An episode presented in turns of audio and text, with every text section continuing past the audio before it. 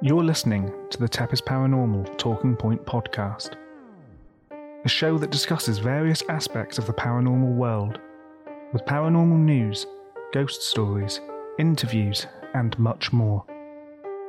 And without further ado, let's get into some talking points.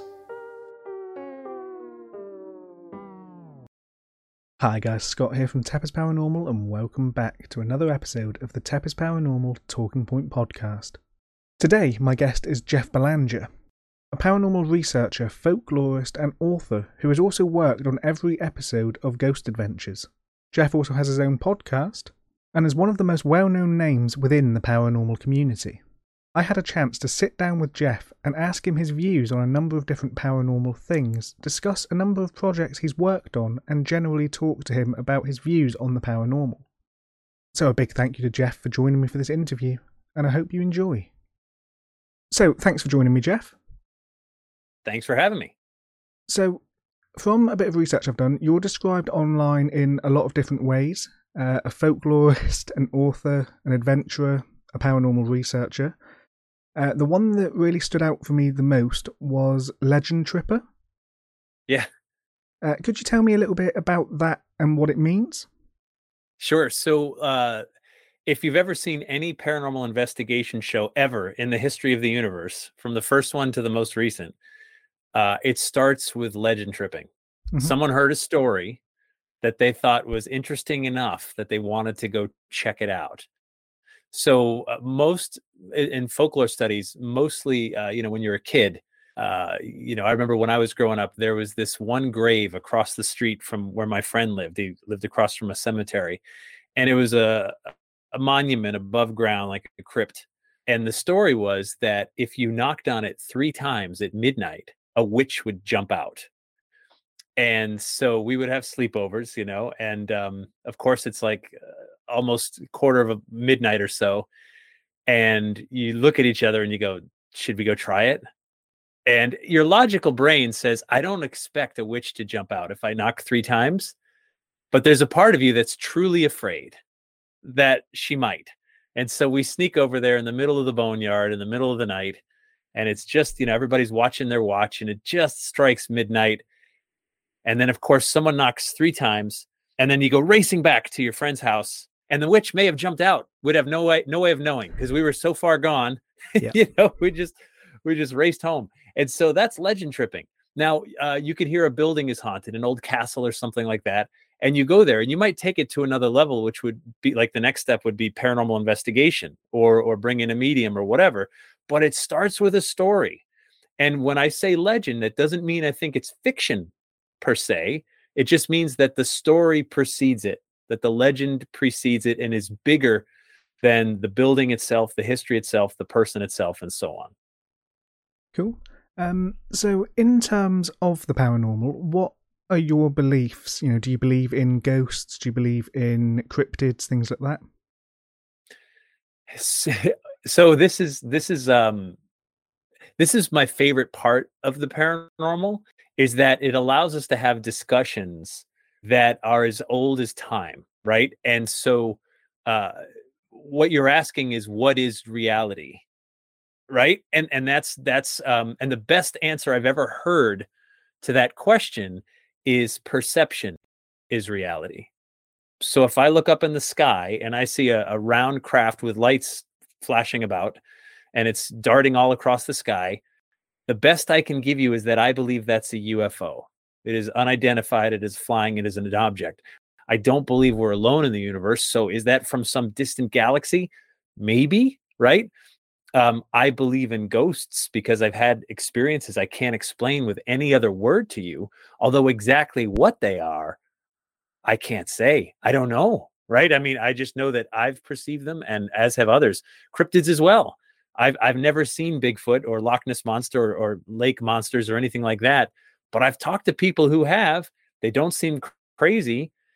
And not only that, when someone sees like a, a cryptid creature, it's usually the narrative is so similar, right? I was in the woods, I'm a hunter. I've, I've been in these woods my whole life. I know every single creature in here from skunks to deer to, you know, everything else. And suddenly this thing walked by that just didn't belong. And so, yes, I believe in all of the above. What they are, well, that the jury is still out. Cool.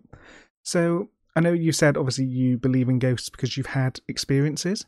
Mm-hmm. Um, I know you had an experience in the Paris Catacombs Museum. Could you talk about that a little bit? Yeah, so that was my first, where I would say like bona fide ghost experience, and that was 2003. And I had been writing about ghosts at that point for like six or seven years. Um, and and I started in all this as a journalist, as a newspaper reporter, and I I interviewed people and I didn't think they were lying to me. Some may have been, right? Or some might have just been confused or delusional. But I thought for the most part, people were very genuine. And I would take the position that, like, well, I believe that you believe. But when you have your own experience, it sort of changes you. You lose some of that objectivity. So I was down there alone because no one would go with me. and um, uh, there was nobody there that day. It was just me walking around down there below the city where there's just millions of human bones that have been stacked up in this very macabre and intricate pattern. And as I was walking down this long hallway that was no wider than, you know, fingertip to fingertip on mm-hmm. either side, I saw what looked like a man step out from one side and go to the other and then come back. And I froze because I said, okay, wait a minute. You know, no one, no one came from behind me. They would have literally bumped into me. And then I thought, okay, is there a side tunnel up there? And I, I, missed it, and someone's down here, but nope, there's no side tunnel. It's just a long straightaway all the way to the end. And I went, okay, this must be what they're talking about. I don't consider myself psychic or sensitive or otherwise. Mm-hmm. And this thing just happened. And the analogy I've used is that it's kind of like a lightning strike.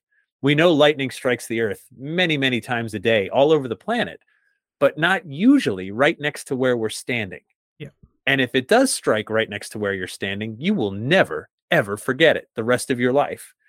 And so uh, so I believe it happens. It's it's rare, but not that rare. And that day I was I was there to see it. And I've been back since. And I'm going back again in June. Uh, this year I'll be going back for a third time. And I will go right back to that same spot. The second time I went there, I can tell you nothing happened. you know? And and the third time, who knows? We'll see. Yeah, I think seeing a you know a full apparition from stories I've heard is quite rare, sort of in the sense of, you know, what people tend to share. It tends to be lesser things, you know, footsteps, uh, voices, things like that. I think the actual full bodied apparition, or at least from people I've spoken to, tends to be a rarer thing to see, but obviously is one of the more physically impressive when you see it. So, in my experience, interviewing thousands of people that have had mm-hmm. this this encounter of some kind, um, there's there's a whole spectrum, and it affects really all of the human senses. Uh, sometimes it's a smell, like you know, you smell grandma's perfume or, or grandpa's you know cigar or whatever, uh, or it's a feeling. You just you sense someone there, or you hear something. Um, seeing something, I think, is a little more rare. And taste, that's a tricky one. I don't know about ghostly taste, but you know, I'd take someone's word for it, I guess. Um, so, so really, no human sense is uh, is ruled out when you when you talk about this experience. Um, but yeah, that's the big one. When you see something yeah. that just doesn't fit. Cool. So, other than the Paris catacombs, are there any other locations around the world that you're, you know, really interested in, or that you've been to that you really want to go back to?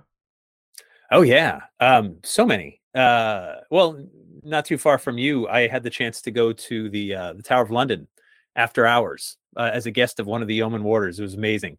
I'd interviewed him for one of my books and I said, Oh, I'm going to be over in London. And he said, Well, come see the changing of the keys ceremony and you can have a drink in the pub and stuff. And I went, Oh, that was amazing. So I got to see the whole thing happen. And uh, someone had told me that when the changing of the keys ceremony happens, uh, that everybody's, you know, your, your eyes are supposed to be front, God save the Queen at the time, uh, and and so on. But someone said, you know, uh, uh, the ghost of Anne Boleyn, the headless ghost of Anne Boleyn, is sometimes seen by the edge of the Thames behind that whole thing. And so there's maybe 20 or 30 of us all watching this changing of the keys ceremony at night.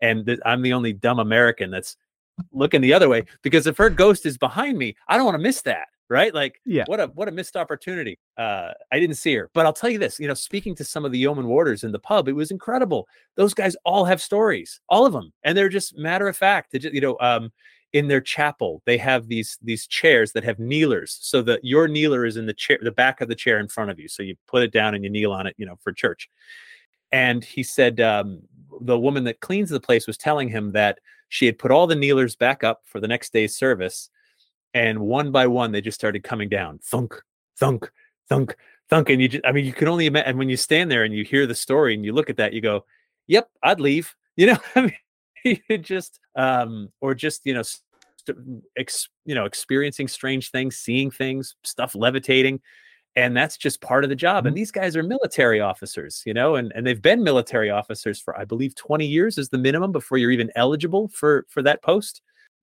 Um so, so, yeah. you know just incredible stories and uh, i've been to the white house in washington d.c and some of their staff have their experiences and stories to share and i just love these buildings that have got so much history to them that everybody knows but the insiders have stories to share and and those are some of my Yeah. favorite haunts Cool. So you mentioned the White House. Um, I recently watched your TED talk that you Yeah. did, which was obviously you discussed the White House in that. Um, one of the things from that TED talk was the I think it was the overall title and obviously the quote you put in at the end about how history is a ghost story.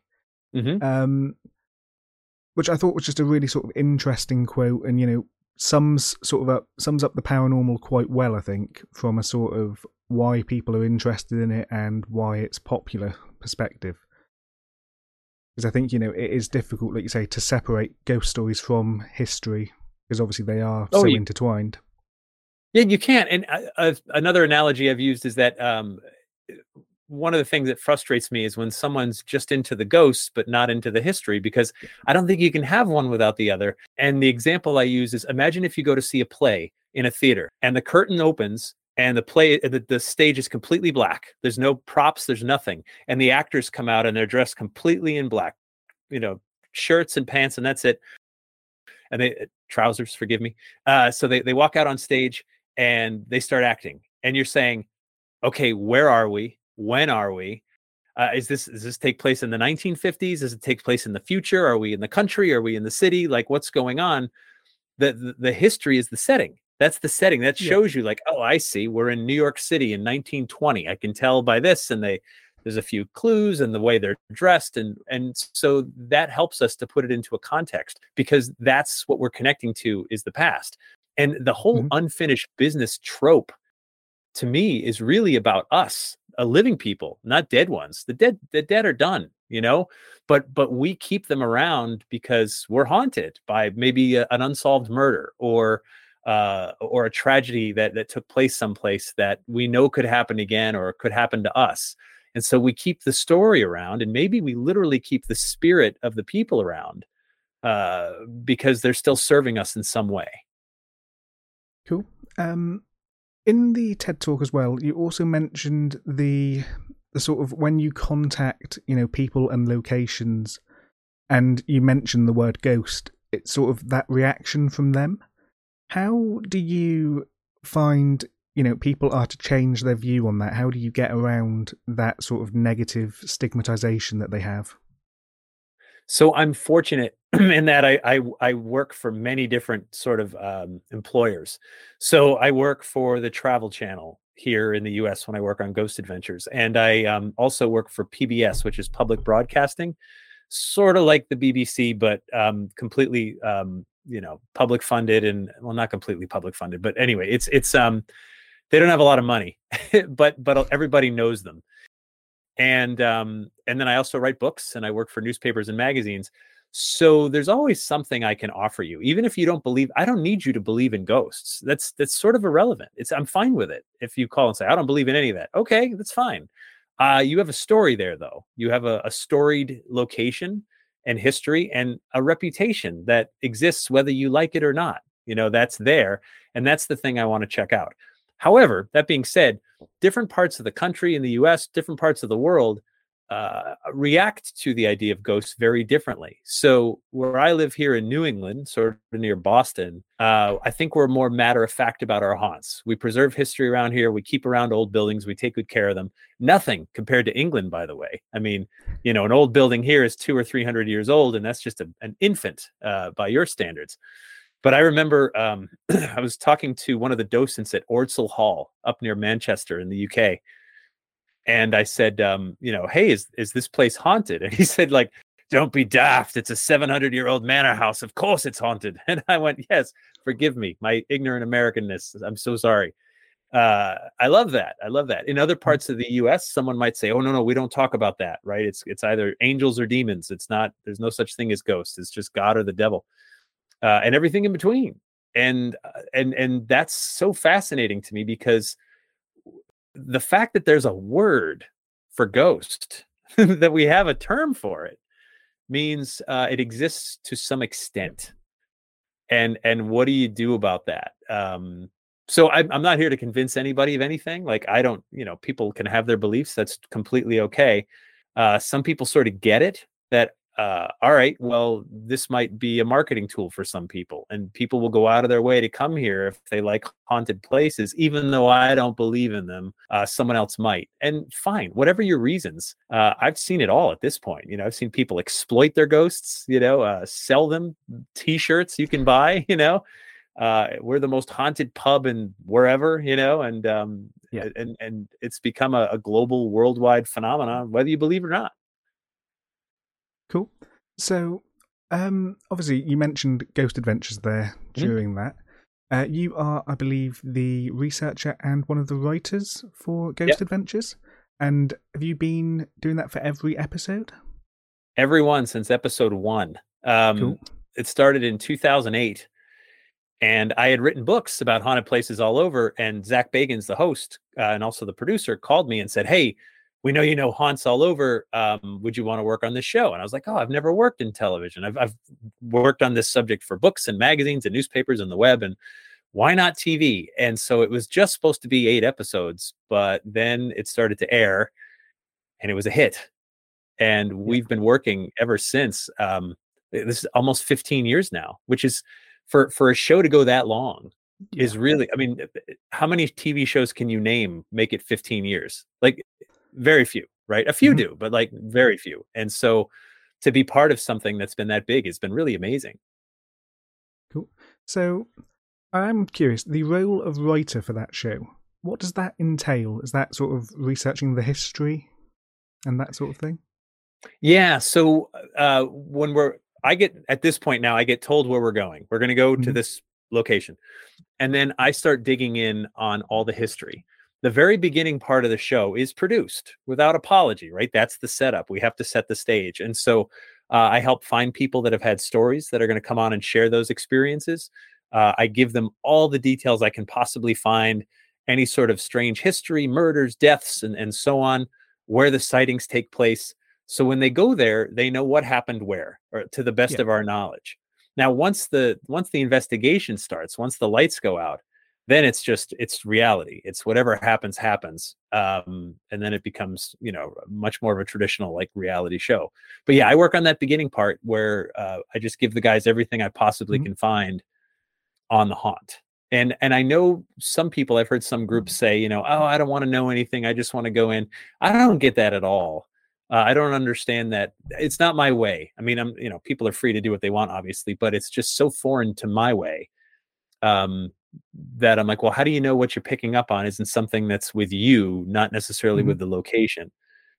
So I think, you know, the more you know, the better. But that's yeah. always been my approach. Cool. So yeah, I'm quite similar in that I like to know as much as I can about a location before I go there. I know there are other people yeah. in my group who are sort of they'll turn up and they'll find out things as they happen, which I think sometimes it's nice to have a sort of mix of both in a group um, and then having obviously having at least one person that can sort of confirm history and facts as they're sort of you know uncovered. Um, sure. So one of the locations that was in an episode of Ghost Adventures I have visited, which is the ancient Ram Inn. Oh gosh, yeah, he passed away a couple of years ago, didn't he? Yeah, yeah. So his daughter yeah. runs it now. Uh, we went there last year, and mm-hmm. yeah, obviously, I think mainly, I think we all said going into it that because it was one of the locations featured in Ghost Adventures, it was sort of a much higher standing than, say, some of the other locations around. Purely because it had that yeah. sort of, you know, it's the sort of fame factor to it almost. Well, that's there any- exactly what it's not even almost. That's exactly what Well, it yeah. is. It becomes more famous. And the more shows that film at a location, like suddenly it's it becomes a thing, right? It, and that's and and the irony is that we started talking about legend tripping, right? What is legend but fame? Right? Like I Mhm. mean, they're they're slightly different, but they're in the same arena, you know? Um so yes, that place gets more famous and you and and legend tripping really means that you want to become part of the story. That you you heard enough about the ancient Ram Inn that you said, I actually want to go there. Yeah. And maybe you struck out, maybe nothing happened.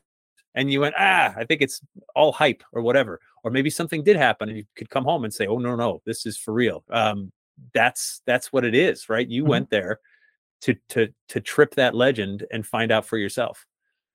Cool. And Yeah, what did you find? Don't leave me hanging here. We so we had quite a weird experience there. Um, when we Mhm. first entered the, or so later on in the night, we did sort of a final sweep before we were leaving, uh, and we noticed for the first time that the word "demon" had been written on one of the mirrors downstairs. Which Whoa. we sort of we sort of assumed we might have just missed it earlier on in the night. It's one of those things of you know we don't know if we actually looked into that mirror intently enough to notice it.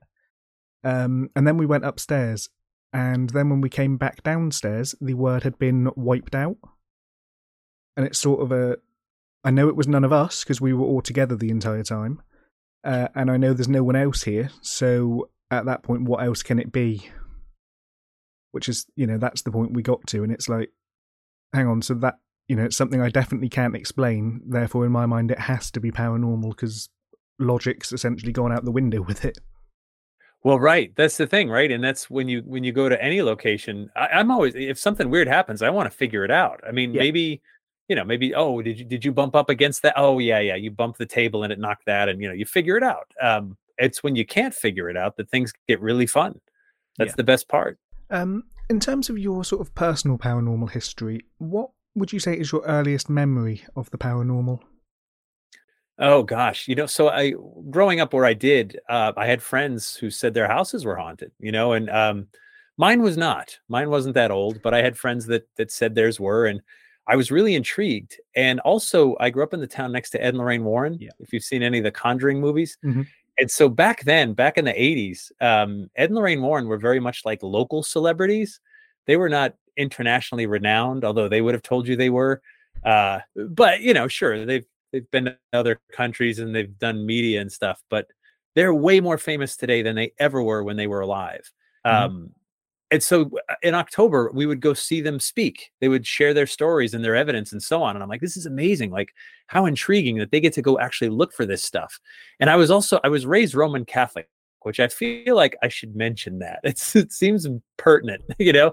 Um, where you really in Catholicism, we've got so much stuff. My goodness, you've got God and the devil, and you've got angels and demons, and you've got saints and sinners, and you've got purgatory. And what even is purgatory, right? So you've got this whole spectrum.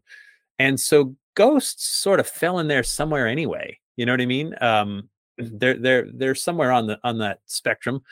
And um I, I sort of was just intrigued by the notion because I wanted something more than just being told that it's all there and Mhm. just pray and it'll be revealed to you. Uh, I prayed and it wasn't being revealed to me the way I kind of expected it to. And as I got older and I got more interested in the subject and started writing about it, and I got to go on ghost investigations and go out to like old buildings late at night and so on, like I got that ooey gooey feeling. This like, holy cow, you know, this is really something interesting. Mhm. Uh, it just felt so much more tangible than sitting in a church pew. So it was really like I, I you know, I remember, um, you know, losing grandparents when they when I was very young and feeling like, wow, is it over or does that connection sort of go on? And and I remember needing them. You know, I I felt like I still needed them, and um, and and that I just didn't believe that connection sort of ended. I remember seeing the my grandfather in a casket. Uh, he had died of old age. You know, it's it's going to happen to all of us, but it still it hurts when when it happens and you you Yep. lose someone that you love. And I remember looking at him and thinking, wow, it doesn't look like him.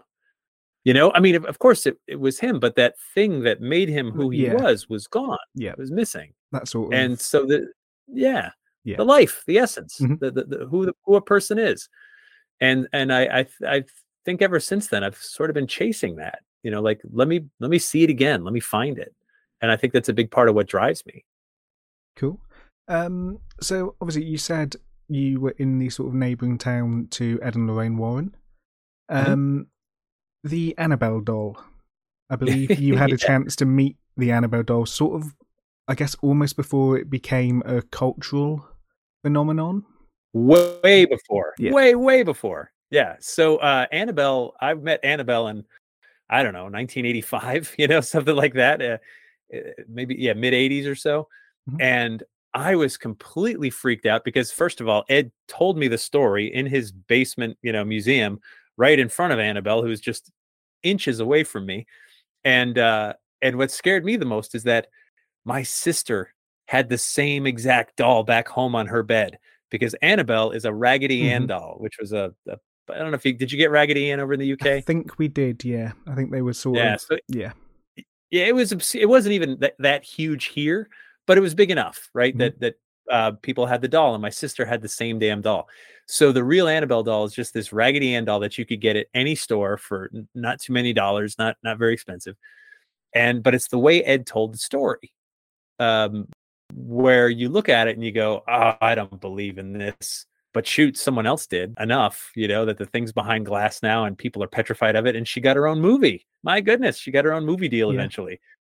Uh, and so when you see it in the movie, um, of course, that's nothing like what the actual doll looked like. Mhm. Nobody would cuddle with that doll in the movie. you know? Yeah, no, Um, it it lacks that sort of like say the doll in the movie lacks that sort of personal feel. That sort of this could just be in your house as an object that you know kids play with, whereas the one in the movie is very much a this is an object that no one's going to go near. It's horrible.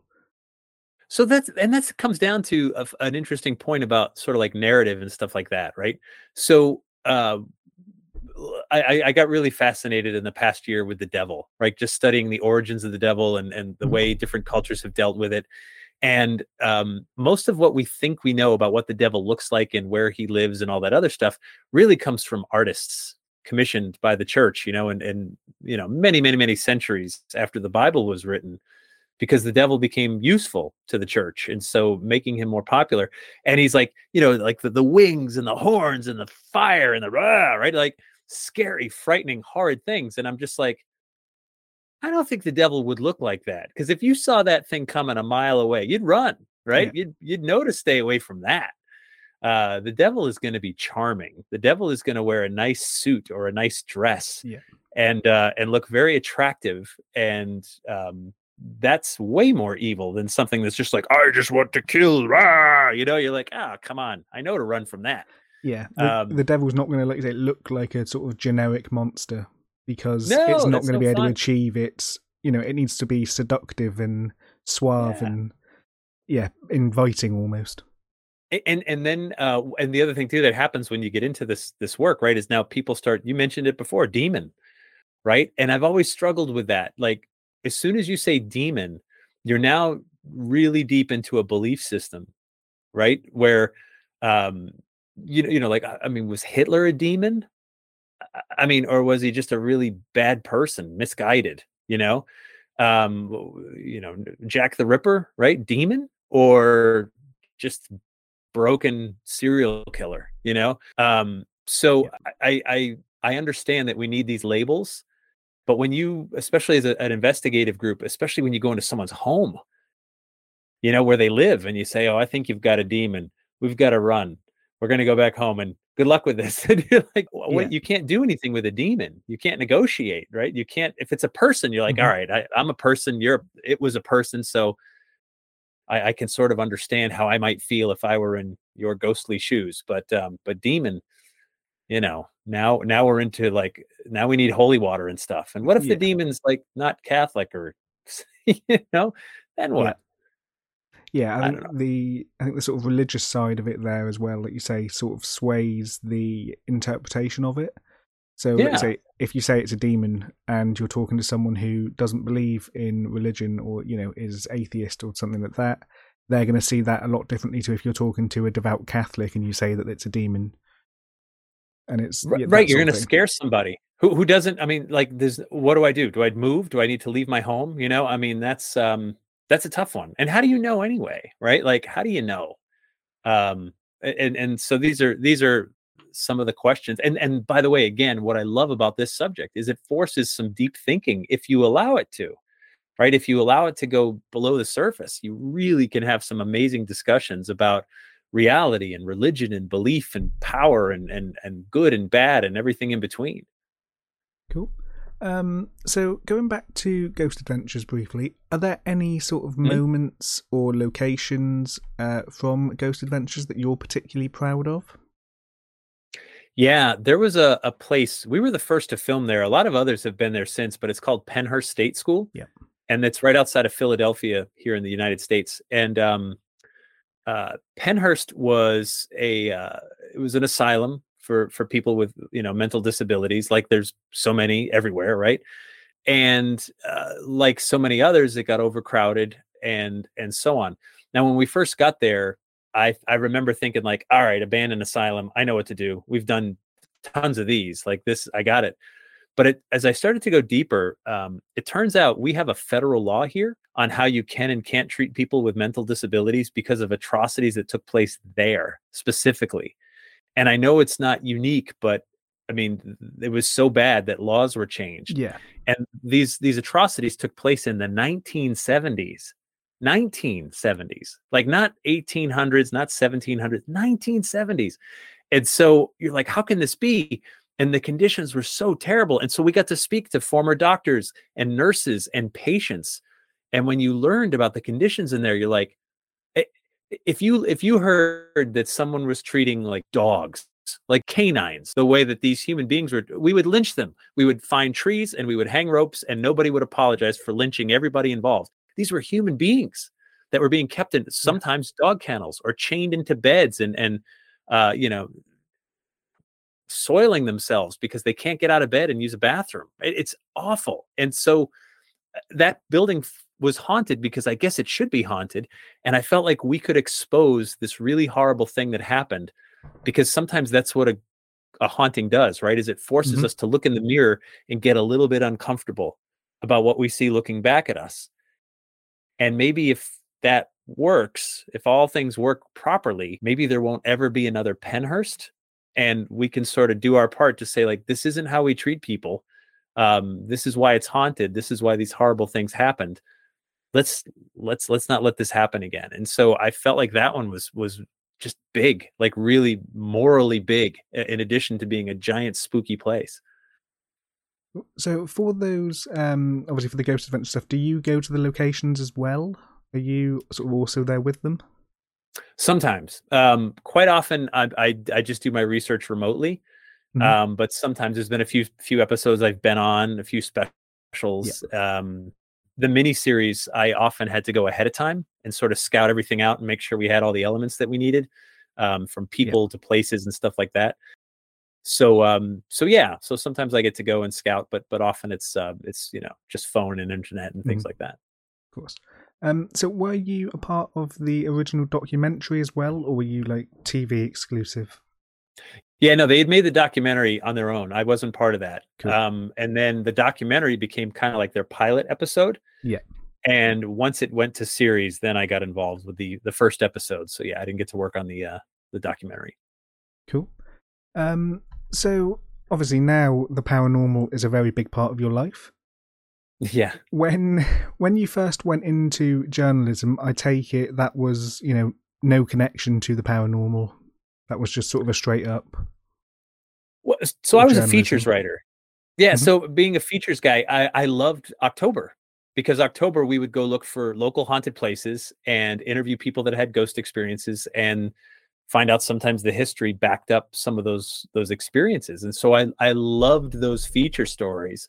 And the very first thing I did after um, you know working as a newspaper is I started a website called ghostvillage.com, still around 24 years later um, and that's where that's the place where I started putting my writing on the subject because I was working a regular job and I really missed writing and I and that was a subject that I loved and the newspaper that I was writing for in 1997 or so 98 we had a website. We were one of the first to have a website and I had an interview with Ed and Lorraine Warren that was in there and they said the the the company that was running it for us said that page, that interview gets something like 10 times the web traffic of every other page combined.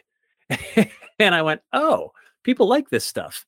Uh, and so um, I'm like, well, that news- newspaper went out of business, and I'm like, well, I, that article's mine. Let me put it up on my Ghost Village website, and I did, and then put up other articles, and I said, tell me your experiences, and then people started writing in with their own ghost experiences, and it grew. It grew from six pages to 20 pages to 100 to thousands of pages of content and uh, it led to me writing books and it led to me working on ghost adventures and sort of became the foundation of everything so i always loved the subject I never thought I would make a living with it one day. And it took mm-hmm. probably it was around 2004, 2005, where I said, I, this is my job now. I guess this is what I do. And um, I can't imagine doing anything else at this point. I truly love it.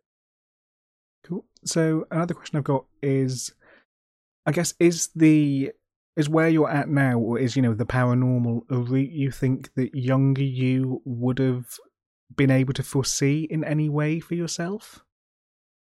No, no, definitely not.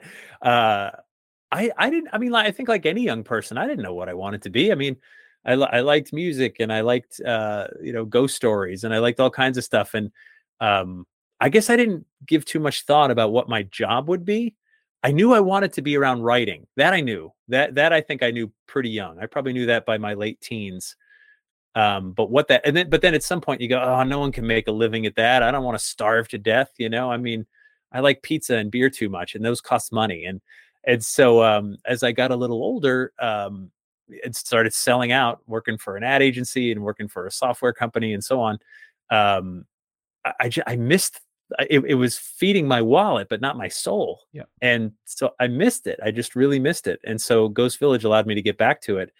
And then at some point to be able to transition to just doing that was just, I, I mean, I feel very blessed. And if I had to quit tomorrow, it would be okay. Like I, have I've stood on the mountain. It was great. Um, but I don't think I have to. I think there's more projects keep coming in, and yeah. I've done this long enough now that I've, I've become known for it, and people that are working on things come to me now, and it's been great. Uh, it's it's really you know I'm lucky to have that.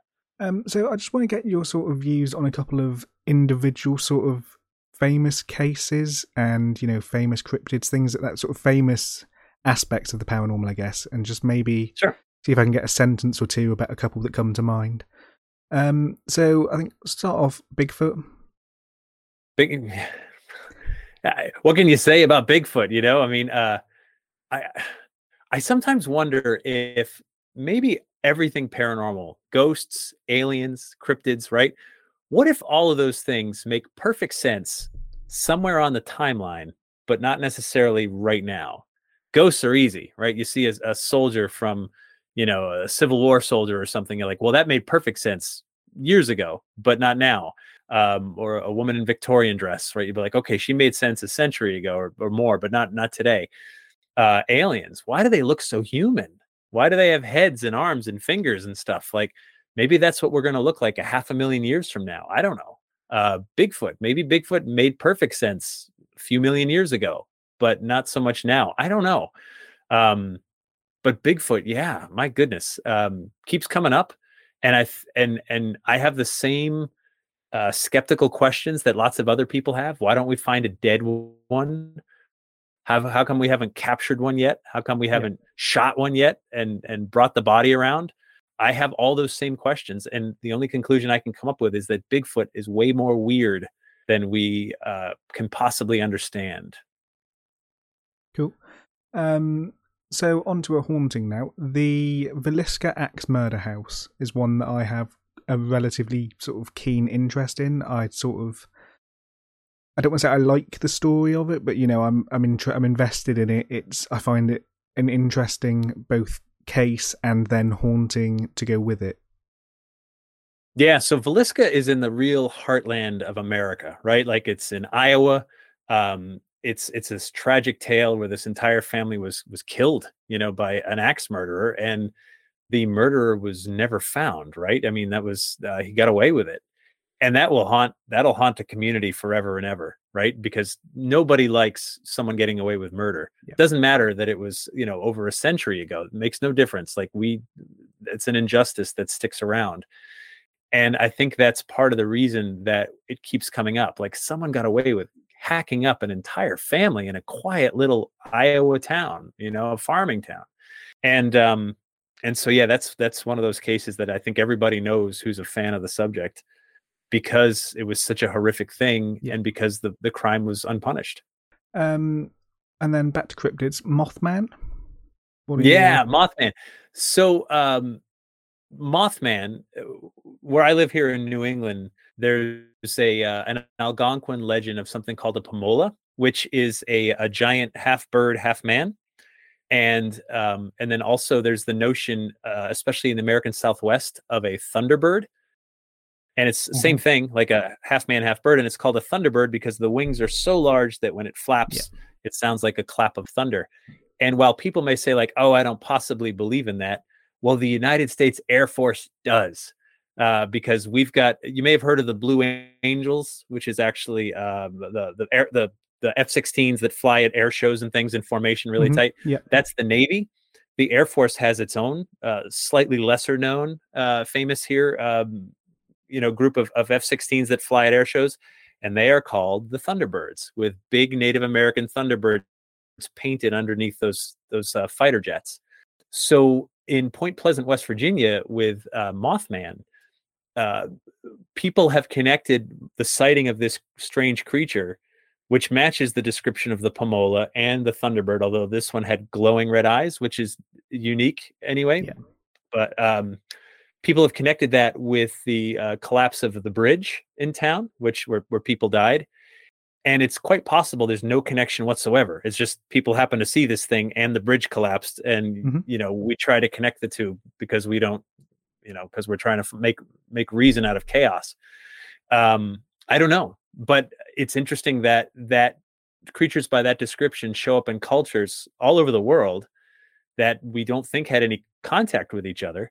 Um, and then someone saw one in quite modern history. So um, I don't know. In, in Maine, uh, the state of Maine here in the U.S., Mount Katahdin, which is the tallest mountain in Maine, uh, that's that's one of the sightings of Pomola. That's one of the places where they they believe the, the half bird, half man, you know, dwells, and that sticks around today too. So I, you know, we don't let go of these old ideas easily, and and the skeptic in me asks why, right? Unless someone's seeing something and the story's kept alive by another sighting, you know. And in, in West Virginia, they called it Mothman.